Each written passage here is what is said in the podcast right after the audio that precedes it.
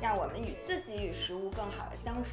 然后我们现在是五十五周，然后对，今天我们想聊一聊，因为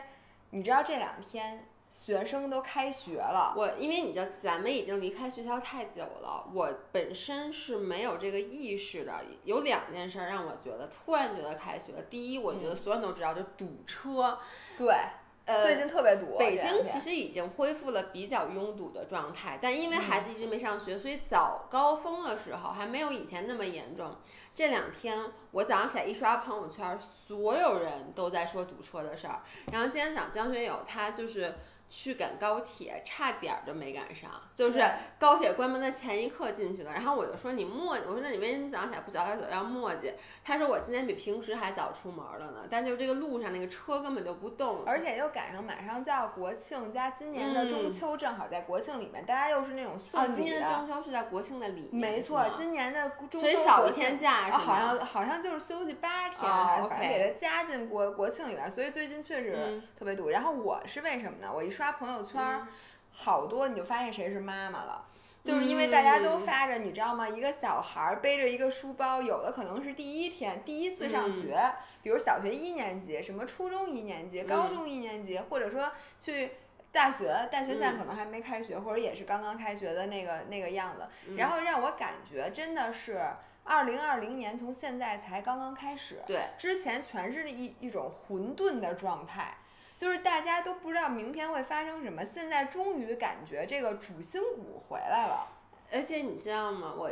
刚刚才意识到，就是九月，很多人在八月最后一天发什么再见八月，嗯，你就突然意识到九月份，这是二零二零年的最后一个 quarter 了。对，居然我跟你说，我今年真的感觉还没过呢。咱们在年初的时候发了一个遗愿清单，嗯，一件都没干，我简直了！我跟你说，我们俩当时说要做健康零食，嗯，但这个我觉得跟疫情有关系，一开始是因为疫情就没有工厂，嗯、但后来其实跟咱们俩深思熟虑以后，觉得现在不是一个做零食的好时机有关系。嗯嗯、第二个，我要去非洲，他妈非洲非你妹！你别说非洲了，真的连日本都去不了，真的是连家门都出不去。是的。然后呢，还想干什么？要做那个巡演巡回，就要做那个明星片的那个巡回。嗯，这个其实我我觉得今年可能还是有机会的，是不是？有机会，有机会。因为我们其实，在想做的时候，嗯、就那段时间北，就本来我们计划是夏天嘛，结果北京那个时候夏天二次疫情，就导致去哪儿都出不去。不是你本来今年办活动就是特别特别都受限制，现在终于可以开始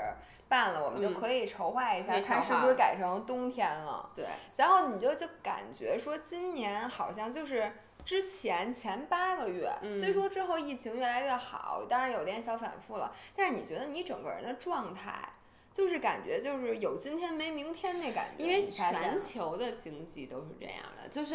你觉得中国，其实我们现在真的有点活在一个 bubble 里面，就活在一个叫什么呀，一个球里面被保护的很好，一个泡泡里面。然后我因为经常在 YouTube 上看国外的那些，我发现他们那边居然还第二，你知道欧洲现在有二次疫情吗？他们又开始不能出门了，像 L A 的那些什么商店什么又开始关门了，就是你就觉得原来除了我们以外他们还是这样的。然后到以至于到那个十一，我本来当时春节的时候我不计划十一嘛，然后你们都跟我说说十一你肯定哪儿也去不了，我说怎么可能，我说十一这都一年都过去了还去不了，结果今年真的就是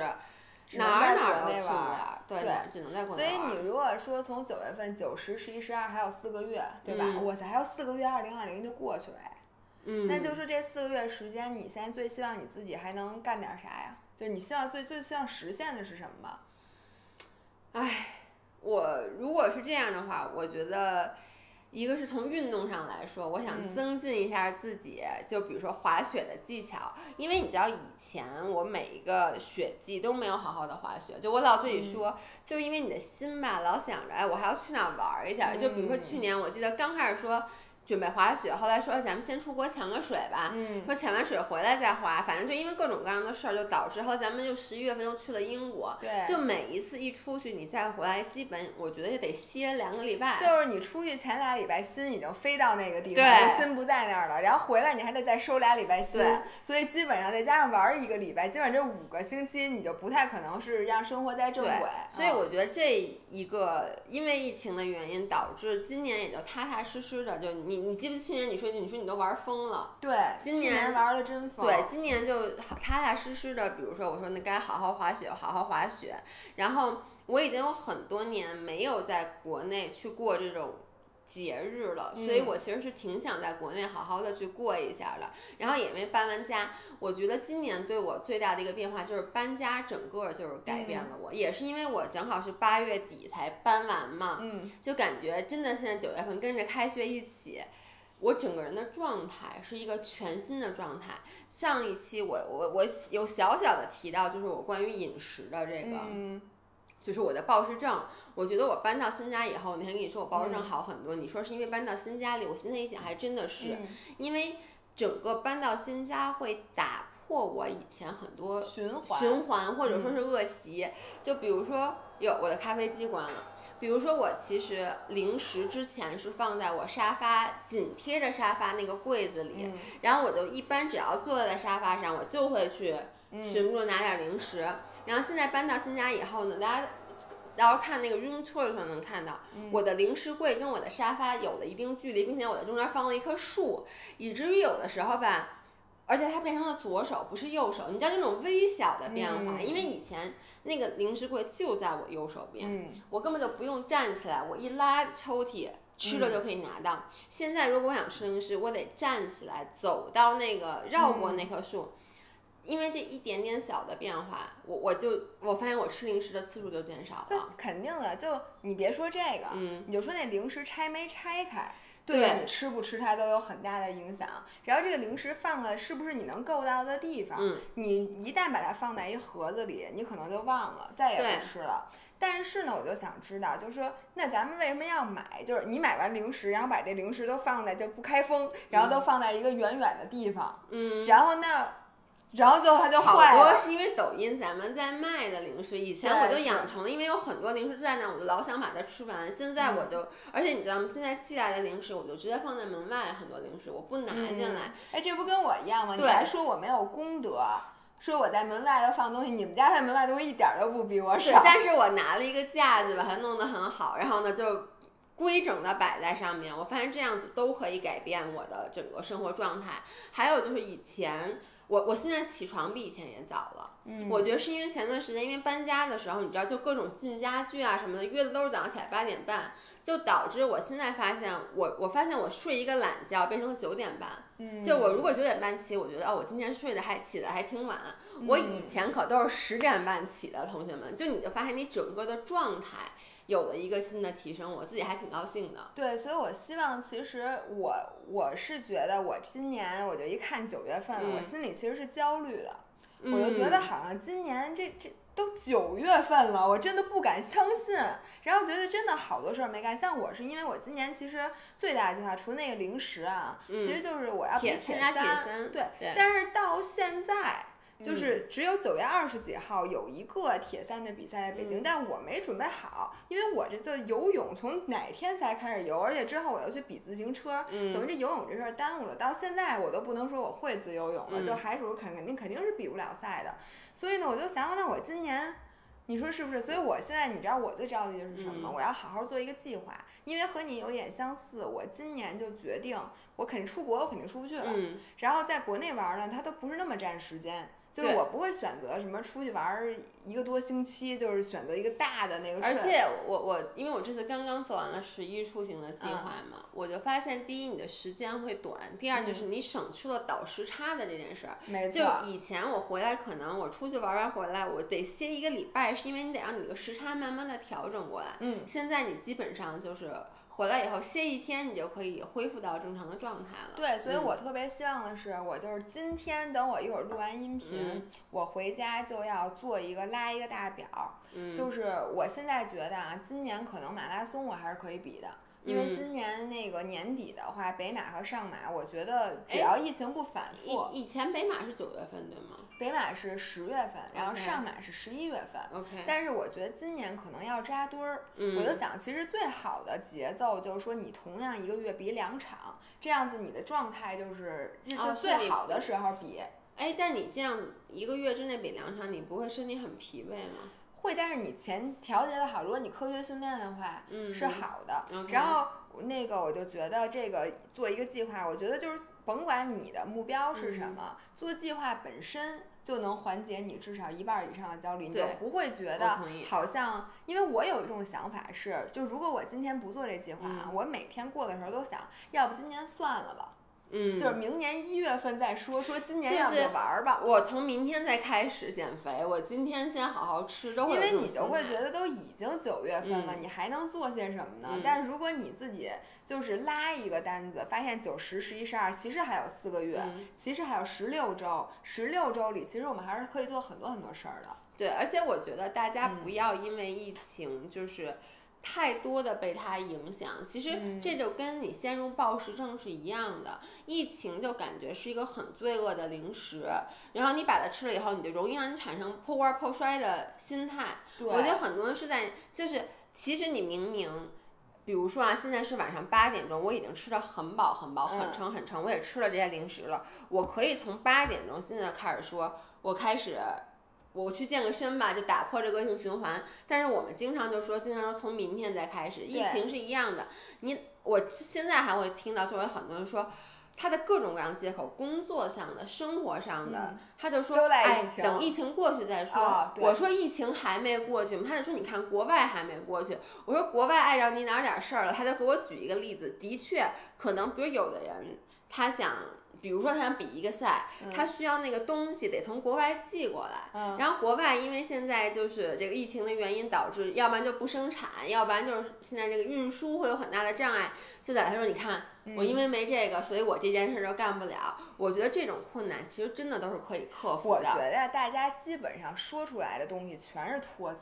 就是你发现了吗，你如果有一件事你真想干，嗯，你会发现这事不可能干不了，就什么没有你都能干。对，而且你知道时间真的是能挤出来的。就比如说我今年划水的次数就比较多、嗯、我甚至经常会比如像我昨天我就是白天干干，我可能到三点钟我才出门去划水、嗯、就是我出门看到我就划两个小时、嗯、然后看见我就很吃惊，说你因为我本来上周末我都说我要封板了、嗯、我说我估计没有时间，他说你怎么还来，说而且你就来划两个小时、嗯、你就发现你真想干这件事的时候你是可以挤出时间来的。相较于他们就说你前两年每年都说要来、嗯、结果每年就来一次甚至一年都不来，这种忙那说他就说看出来你不是真忙，其实就是这个意思。因为你总没有人，说实话没有人是真忙、嗯、你说比如说你你要跑步，然后你真的每天就没有二十分钟吗、嗯、我不相信。而且跑步这种你穿上鞋下楼就能跑，你甭管什么破路、嗯、其实你都能跑步，你看什么样的路上都有人跑步、嗯、对，那你为什么就说你没有时间，这其实都是托词。你要想找托词的话你永远都有、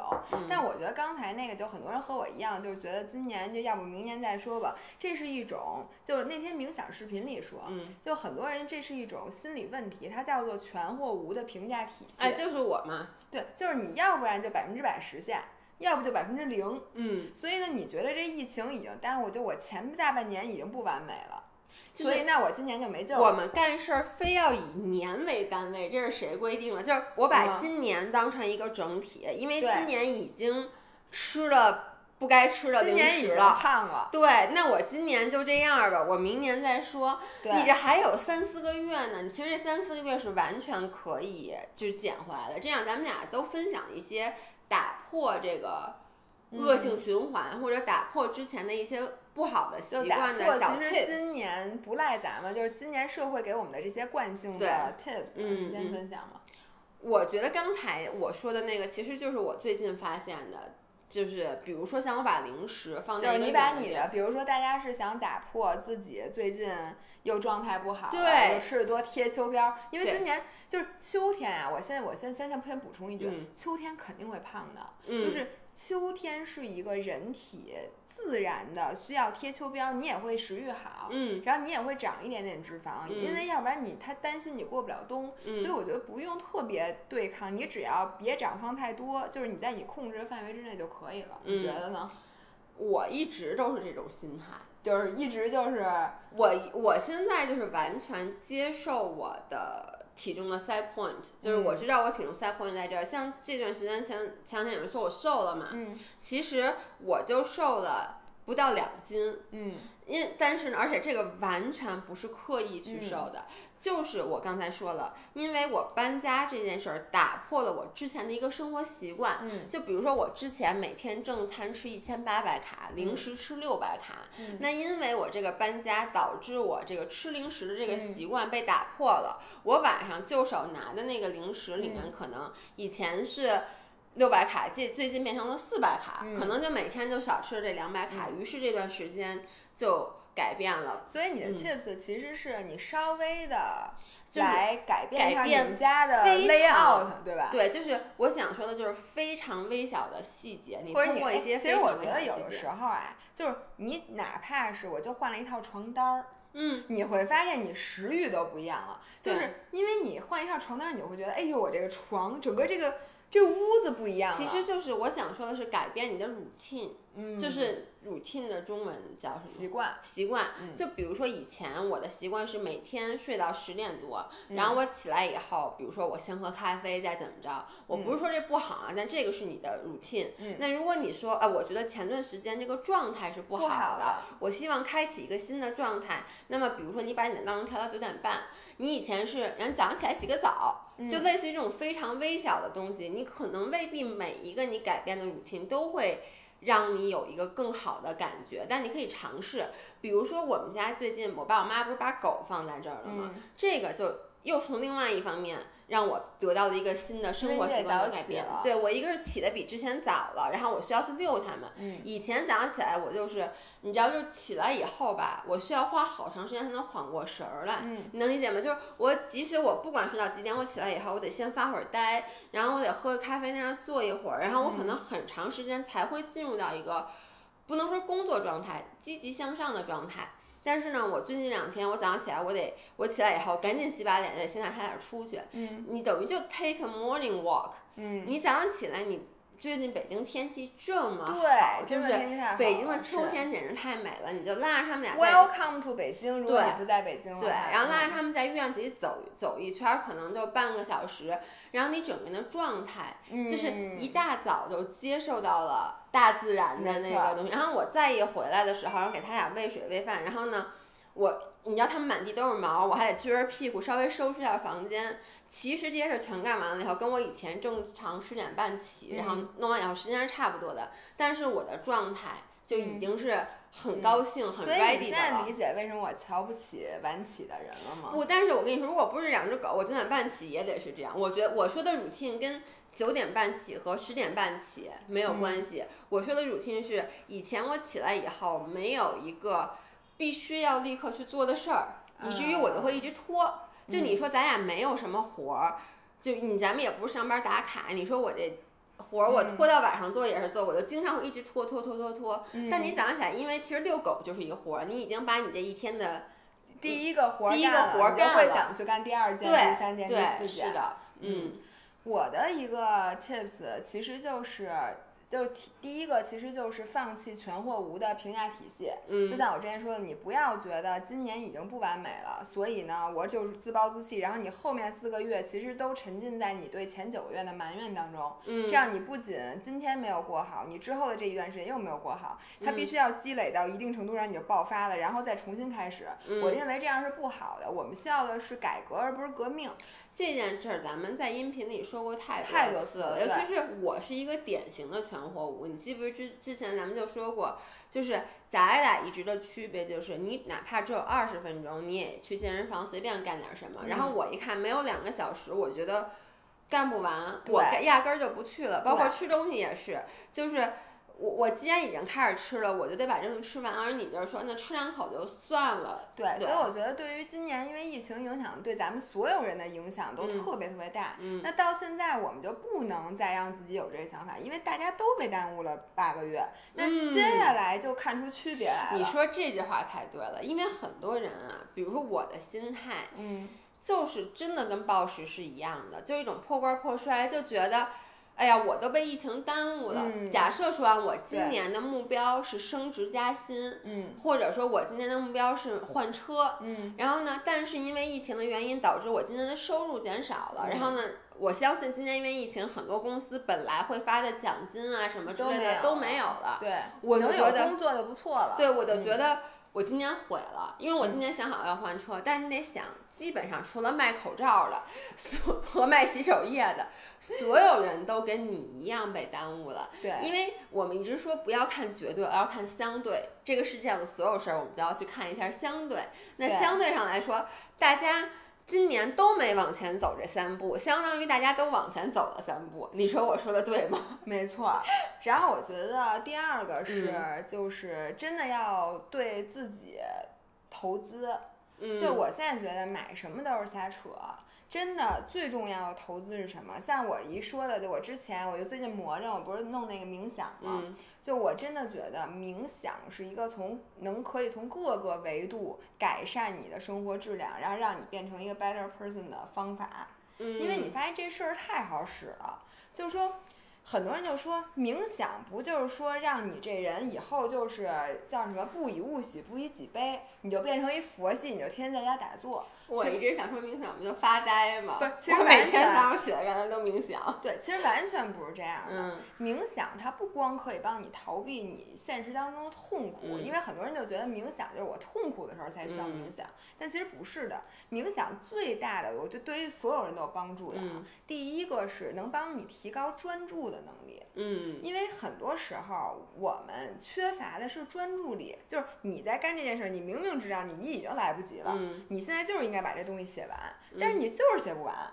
你现在就是神奇的，我本来刚才都不想喝咖啡，都不想吃饭，嗯，我一开始写东西我就觉得我现在必须吃饭，我写东西必须得吃东西。对，就是你会觉得自己莫名其妙。嗯，你你明明没事的时候你也不看综艺，嗯，但是你一写东西你就觉得你立刻马上必须现在要就得看综艺，不仅看综艺还得玩点连连看什么之类的。对，你还必须觉得就是平时你手机搁在那儿响了，嗯，你都不一定去看。嗯，你一旦工作你就觉得你现在必须得看。哎，你说对，因为我玩的时候手机响了我从来不看。对吧？ 对, 对吧？你玩的时候倍儿专注，但当你需要专注的时候你无论如何专注不了。而且就像我说的，就是比如说你去海边，你期盼了半年你去海边玩，嗯，你真正坐在海边你看海吗？你又还看手机，然后一会儿说，嗯，哎呦不行我得去哪儿我得干嘛，嗯，玩玩会儿那个狼人杀，玩会儿这个，嗯，玩会儿那个。就是说这个人没有专注能力的时候，其实你对自己是没有控制的。嗯，所以我觉得冥想第一个是可以提高专注力，嗯，然后第二个它可以增强你的幸福感。嗯，就是它在你需要幸福的时候，就比如说你现在特高兴吃一东西，嗯，但是你如果你会冥想的话，你吃糖花卷就没有我吃糖花卷吃的香。我跟你说，因为你吃糖花卷的时候想的是我才这糖花卷儿，哎呦，这不行！我我吃完这个，我可不能再吃了。这点我不同意。不是，你知道我为什么？我现在觉得这个人吃东西香不香，就是可能我的味蕾，就是因为我永远不知道你吃糖花卷儿是什么味儿，你的是什么味儿，就是子非鱼，焉知鱼之乐也？乐也，嗯，就是我后来就想，为什么我吃东西大家是那么香？为什么我会产生所谓的暴食症或对食物产生依赖？为什么会有这么多人有饮食障碍？当然了，我觉得性格什么是一方面，嗯，另外一方面，你就是你为什么能停下来吃那么好吃的东西？我现在就想，嗯，你可能吃东西的时候没有我们那种香，就是你吃糖花卷是彩色的，我吃是黑白的。对，我我停不下来，我觉得那电视就不好看。对，我停不下来，可能就是因为那个幸福感实在是太强了，然后你你你体会不到，你知道吗？这个就是一个悖论，因为这个事儿永远不能被证实，除非你说给咱俩接上脑电波都好了，看看我们那个脑，哎，咱俩下回试试。对。我是觉得呢，嗯，为什么人吃东西会停不下来，嗯，就是因为你老觉得这东西我不该吃，我现在吃禁果，然后呢我吃完这个我可不能吃下一个了，所以我一定要把这玩意儿吃完、嗯、或者我今天吃完明天可就不能再吃了，所以我一定要吃完。我必须得承认这种会，你知道这种不是、嗯、这种会，你刚才说的这个情绪是在你已经得到满足之后停不下来，是这个原因。嗯，但最最开始吃停不下来，就是我吃比你吃香，就是我跟你说，就是因为我觉得真的好吃。但是呢，后来就不是了。所以就是说，冥想能帮助你呢，就是保住你之前强烈的幸福感。嗯，然后呢，再让你之后那段时间不再那么痛苦，或者不再纠结。我觉得它可以帮你做这件事，简直太好了。等于比如说，我们人生是一个有波长的，嗯，然后那个高峰是快乐。低峰是痛苦的话、嗯、那冥想就可以帮你增强快乐的那个波，然后减少痛苦那波、嗯、就是你它是一个工具，你需要它的时候你就用它、哎、你不需要它的时候你就不用它。我一直想想问你啊，就是其实冥想这个东西我的理解其实是认真深刻的感受自己的感觉去、呃、那那如果这样的话，那其实同理痛苦也应该更痛苦、嗯、它是这样的，它不是你认真深刻的感受自己的感觉，这句话没错，嗯，但是呢它有一个关键词叫不加评判，就是你对你自己的感觉是不能judge的。那我不judge，比如说这就是一件很痛苦的事儿，嗯，那我你刚才说它会消解你的痛苦、嗯、但比如说这件事儿，比如说嗯，因为这个疫情的原因我失去了我的工作，嗯，然后呢你现在跟我说你好好冥想一下，本来这事儿我都忘了，然后你现在好好冥想一下。但是你现在需要的是冥想另一件事儿，转移注意力，就是说它其实为什么我说能帮你专注，嗯，就是在它可以帮你把注意力放在一个地方，然后照一个金钟罩，让你此时此刻不想别的。因为冥想这件事儿最开始的来源就正念，嗯，它的来源是治呃帮助癌症晚期的病人提高生活质量，嗯，因为这些人无时无刻不觉得身体很痛苦 ，OK， 但是他又需要活下来，他你说他一天到晚。嗯你说怎么办、嗯、对吧，所以叫正念，比如说你把意念放在呼吸上，或者你放在你脑里的、嗯、脑它叫空间、嗯、放在你的头脑空间里，这样你就可以暂时让身体的痛苦和你头脑的这个神经系统痛苦分开、嗯、这样你会觉得你的人生仍然是高质量的。所以它， okay. 所以为什么就它能帮你减少痛苦，就是因为它能帮你转移这个注意力，并且我觉得很多时候咱们的痛苦来源于我们对自己的评价，嗯，就是你要不就是后悔的情绪，嗯，要不就是自责，嗯，要不就是焦虑，反正一定是不是痛苦本身，除非你是身体上疼 ，OK， 你要是心灵上痛苦，基本上都是因为你觉得自己不对，但是你也改变不了了、嗯、这种事儿，那它就会让你不加评判的看待这件事儿。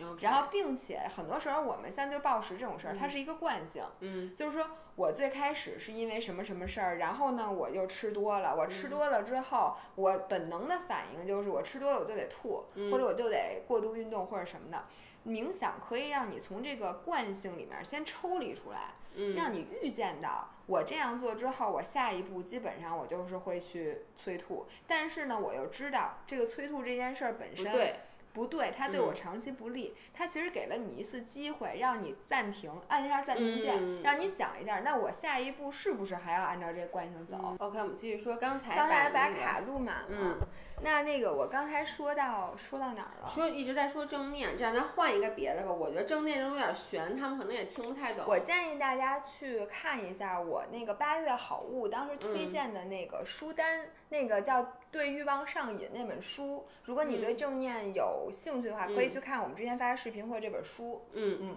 咱再说说别的，呃再说点别的，我想想啊，打破不好的习惯，我觉得其实就是还有一个呃就是找一个新的事儿干，嗯，你能理解吗？因为有的时候像我会陷入一种就是对未来充满恐惧，其实是因为这段时间我没干什么事儿，嗯，那就我觉得我一事无成，我就翻回去一看，哎呀，最近这个人生没有变化，嗯、就是人很容易因为这段时间没有变化而产生焦虑，嗯、就比如说，呃，往年如果说这个正常的话，可能你每个月会干好多事儿，然后你出国，然后去很多地方，总之你就回去一看，觉得啊，这一年过得很丰富多彩，嗯，但是呢，今年我往回往回去一看，我觉得。这一年我干嘛了？就像你刚才说的，光戴光戴口罩了。对，心想就是今年跟往年最大不一样，就是今年干什么都戴口罩。就是你就像你说的，就是说怎么一下子已经到九月份了、嗯，就这一年我有什么成就啊？或者说你不是对自己没有这个要求吗？我我其实这样，我不会有什么要求，但是我其实。比如说我到了九月份，我发现跟去年没有任何变化的时候，嗯，没有任何进步的时候，我会心里有点焦虑。OK， 所以这个时候其实你可以去找一件新的事儿做、嗯，因为你可能说目前立刻让我在我已经有的这些事儿上立刻取得一个成功或一个进步是难的，嗯、因为今年可能种种原因，而且也因为时间太赶了。对，对你说。比如说我我的工作上面，你说让我现在立刻，我去年像我刚才说的，你本来想以为今年能升职，嗯、结果我去年发现跟今年我干的事儿都是一样的，我可能干的事儿还不如去年的，因为这个疫情的原因。那这种时候，你其实，在生活上也是，你就只能去说，我新找一个爱好也好，或者新开启一个什么。对，然后我觉得今年其实对大家来讲最治愈的事儿，不是花钱的事儿，而是省钱的事儿。嗯，我觉得如果你在什么地方，你发现自己能省下点钱，其实这件事本身倒不是那个钱那么重要，而是对你的心灵有着非常治愈，它可以治愈你的焦虑。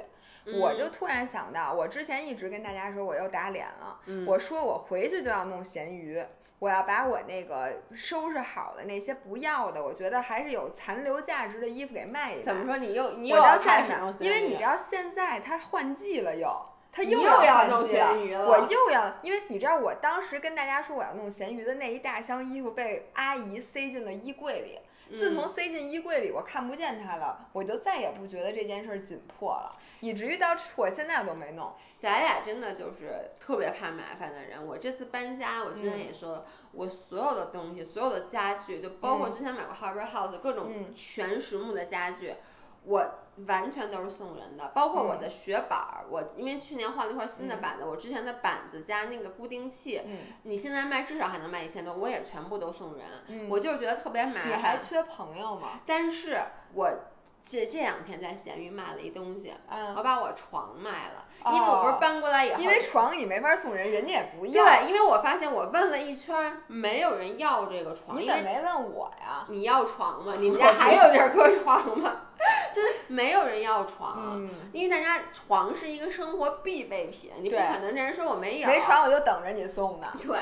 但是呢我自己就不知道怎么把这床给处理掉。我唯一的想法，那我只能把它卖了。其实我卖的求的就是他能把这床拉走。对，于是我成功的在闲鱼上卖。然后你是不是突然发现闲鱼是一个好东西、哦、我跟你说那个你现在看什么你就觉得可以卖，那个成就感。对，但当然了我必须也得说我卖的是一大件、嗯、就是卖衣服可要麻烦很多，因为每一个你都，而且卖衣服别人床不存在 size 合适不合适，你你都能睡在上面，你只要睡过一米八乘两米的床，你都知道那床什么样，所以它的问题相对较少。对，而且我遇到这个买家人也很好。但如果你卖衣服的话，对，这衣服能穿吗？这松紧紧不紧啊？什么？然后你是不是还得来我们家试一试？然后如果不行的话，您再挑个别的。嗯对，但是我就觉得还有很多旧的电器啊、嗯、什么的，很多东西真的是可以卖的。但你不得不说，我觉得光是把东西挂在闲鱼卖闲鱼这件事本身，其实就是一个变化。对，而且是真的是很治愈的、嗯、所以这件事我特别想做、嗯、还有一件事我最近干了一个事儿，起源呢是我特别喜欢卡西欧的那个复古手表、嗯、你知道吗？它是一个方的，中间是小电子屏、嗯、就咱小时候戴那种卡西欧、嗯、我觉得特好看。于是那天我就想买一块那卡西欧手表配我的那个潮牌的衣服、嗯、就是有点黑人风的，有黑人不行，非洲裔美国人风就是那种 rap、嗯、因为我最近不是老看说唱嘛、嗯，我就想尝试一下风格。结果你知道我后来买一什么吗、嗯、我买了一台电子琴。你买了一台电子琴？对对对，因为我那不是卡西欧嘛，然后呢我就去卡西欧的那个官网上找那手表，我发现我喜欢的那个款式配色没货了，嗯，然后我就说那卡卡西欧还有被我一刷发现了我小时候弹过的那种电子琴。我小时候也带一个架子。对对对，就是卡西欧也有、嗯、带一个架子，而且那电子琴特好看，红的，嗯，就是就是那种就是你这么着抱着也都特好看那种电子琴。 OK， 于是呢我买完电子琴之后，我又下下呃下了一个弹琴吧的 A P P， 那上面你就可以弹，就很多很简单的那个谱子。我想问你一个问题，嗯、在年初的时候你买的那些字贴你写了我再问你一个问题，别问了，你买的那油彩和那画画，你画完苹果之后又画了吗？你闭嘴好不好？我跟你说，我是一个音乐和美术天赋非常高的人，我想干什么就能干什么。你看我苹果画好不好？我就问你，好。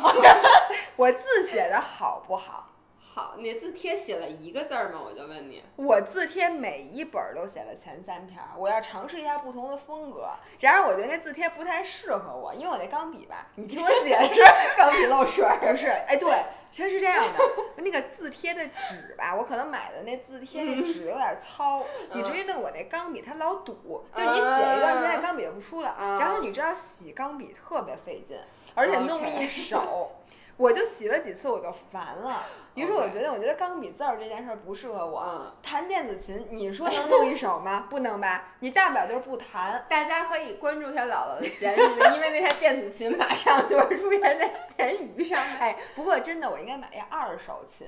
对、哎，我现在发现就是很多东西，尤其是那种你觉得你、嗯、你自己买的时候也很心虚、嗯，你就是想买，然后你就弹一会儿，人、嗯、就拍个照、嗯。其实你并不是想真弹的时候，你就应该来一二手。所以你现在已经承认了，你就是想拍个照，不是想真弹。我是想拍个照，然后学一两首曲子，因为你知道那电子琴嘛，它最大的好处是便携，然后你也可以给别人表演什么。我就想骑车的时候带着它。骑车不是你想以后、嗯、以后我们出去比赛去骑车的时候。嗯，人家都只带一辆车，体育棒子没意思，对不对？啊，这个人没劲。对对对 对, 对。而我可以坐在车上弹琴。而且你知道吗？骑车不是不动吗？骑牌子、嗯，电子琴架在前方啊，我可以一边弹琴、哦、一边骑车，我还可以边弹边唱边骑。行，还能练肺活量是吧？对，大家这个千万不要学习姥姥，这个不是我们鼓励你，哎，不过也算是吧，对呀、啊，就是打破、就是、一个小的改变，电子琴一点都不贵，特别便宜。你别说，大家又该说你炫富了，你别说、啊。对，但是真的就是，我觉得这个一点点小改变能让我高兴一整个秋天。嗯，你能理解吗？就算我，你能理解吗？我能理解。就算我知道。这个电子琴一定不会成为我生命中最重要的一部分，嗯、但是它让你高兴了三个月，嗯、到时候你再把它到闲鱼上卖了，嗯、完美。哎，我我还想说一个，就是突破怎么说呢，就打破你之前这种比较不好的惯性或整个全身的、嗯，你可以给买自己买只狗。刚才我说了遛狗，其实不是，我想说的就是。呃，怎么说呢？你觉得之前一成不变，你知道家里当有一个新的生命在的，因为你现在可能生出一个孩子，哎、对。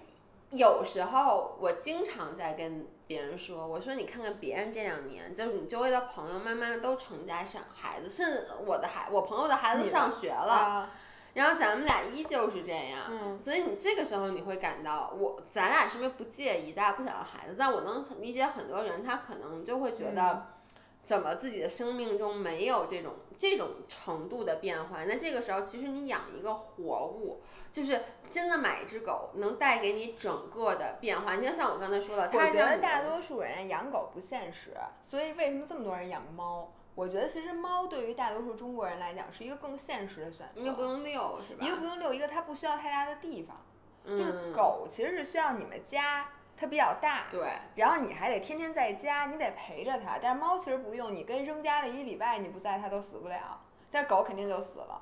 对吧？但是我觉得就是甭管猫和狗，就是养一个宠物，甚至包括植物。你知道，我觉得有一段时间你的状态跟现在的状态不一样，嗯、就有一段时间你特别痴迷于买绿色的植物，嗯、对, 对, 对。然后那个时候我每次去你家，你都在撅着屁股浇花，没错。对，然后这就是一种养成感，嗯，其实是一种陪伴感。对对，我觉得这个。但是那些花儿，你给大家讲讲那些花儿呢？那我已经扔两盆了，因为因为我这回去思过梁山回来又又扔一盆，因为呢这五天不在家，然后我们家阿姨请假了，回老家了， okay. 老何是绝对不会去浇水的，我也忘了告诉他了。所以以至于那盆花回来都那样、嗯、都散了，所以我一想正合适啊，现在秋天了，本来到冬天那个花儿就也不是我追求的了，因为像圣诞节的那个气氛它就不适合再养这种花了、嗯、于是呢明年夏天再买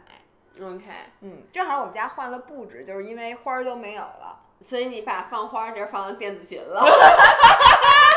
大家请大家给姥姥鼓掌。电子琴不会死的，电子琴不会死，它只会落灰。不是电子琴也能晾衣服，你知道吗？因为电子琴有一架子，它其实可以晾床单的。对，你说有没有毛病？没毛病，没毛病，是吧？嗯，哎，你继续说。我其实刚才你说了一个特别对的，就是虽然比较俗，但是 all in all 其实最有用的是做计划。哎，对吧？你你现在要给自己做计划了，是吗？我绝对，你要听我说计划，咱再录一期。因为我很久没给自己做计划，嗯、我发现我的计划就是阶段性的，嗯、就是呃，比如说我前段时间搬家，我就做了计划，因为你会发现你不做计划，这家你都搬不了，你最后可能会忘很多事儿，于是你就开始写。对对。但是家搬完了，嗯、我现在就又不做计划了，嗯、然后一般就是。比如说我，你刚才一说，我一想啊，也对，就还剩三个月了，我可能又想做一下计划。就每次四个月，四个月，就每次一做计划，会保持，真的会在一段时间，至少能一礼拜吧。对于你这种人，对，让我能有一点新鲜劲。我怎么着能保持一个月？是。然后我给大家推荐一个我最近使用的一个比较好用的 A P P，、嗯、它当时是花钱的，二十五元，但我觉得值，叫时间块儿。它的思路呢，不是说帮你去直接制定计划，嗯，因为。为什么大家有的时候就不做计划了？嗯、因为上一个计划自己都不敢看，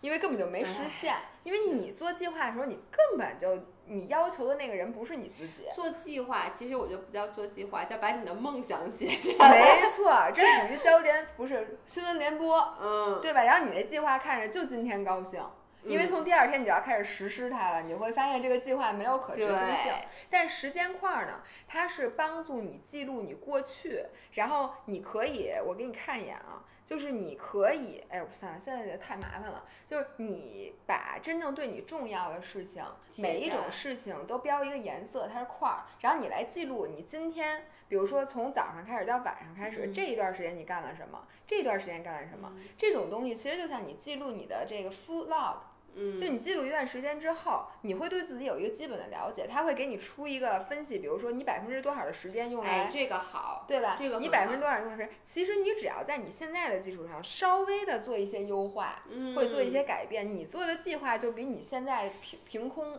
这个东西太好了，对，可能因为。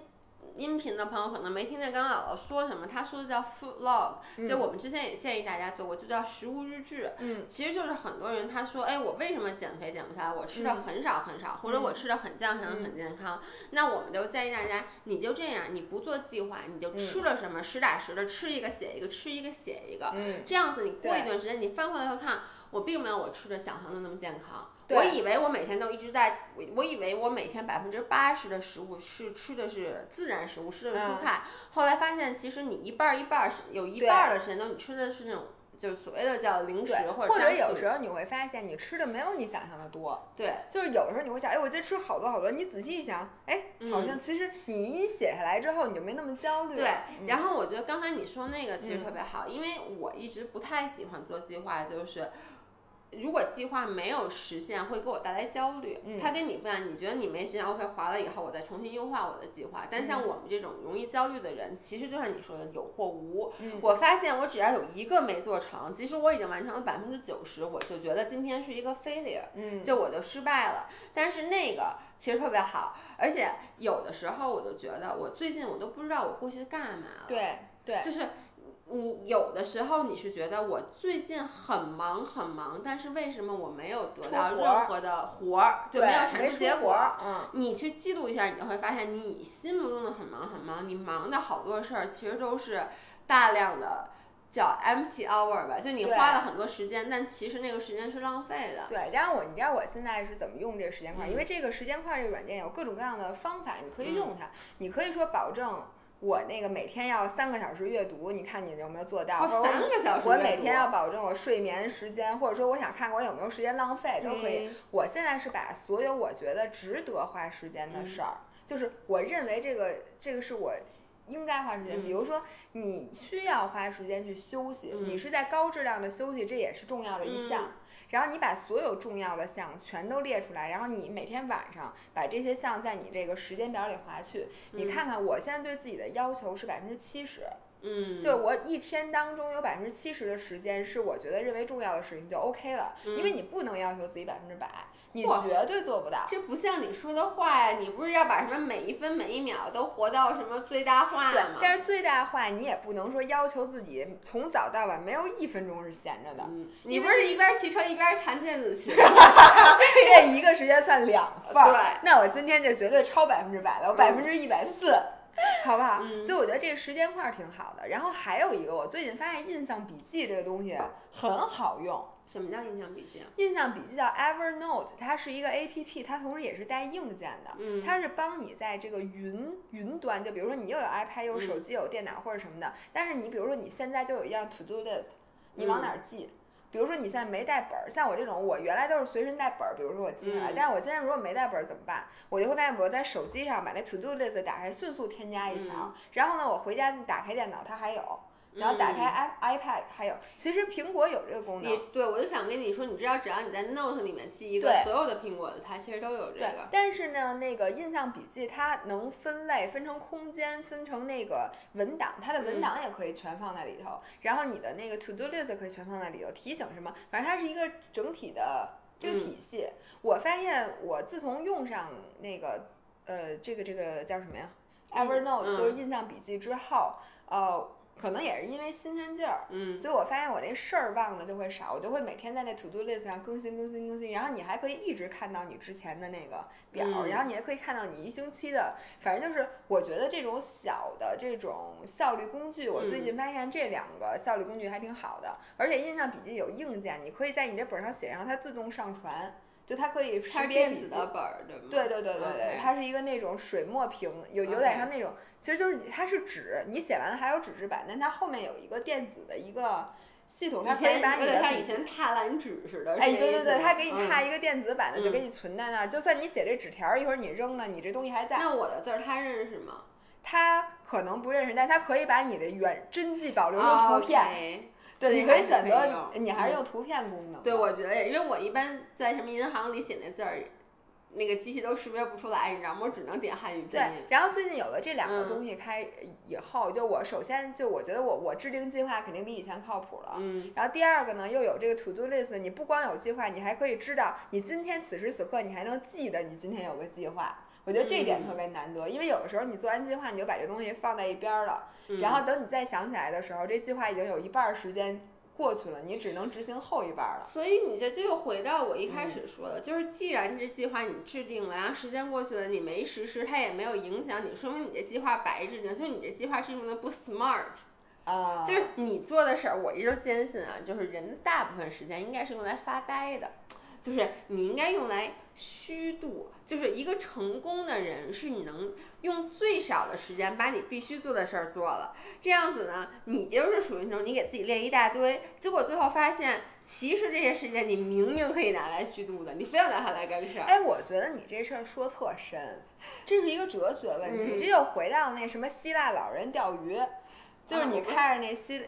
希腊老人钓鱼，然后你就想，哎呀，我以后一定要有钱，有钱是怎么怎么着，然后到我老了像他一样钓鱼。嗯、人家说你现在就钓鱼不就完了吗？对，对吧？你你何必呢？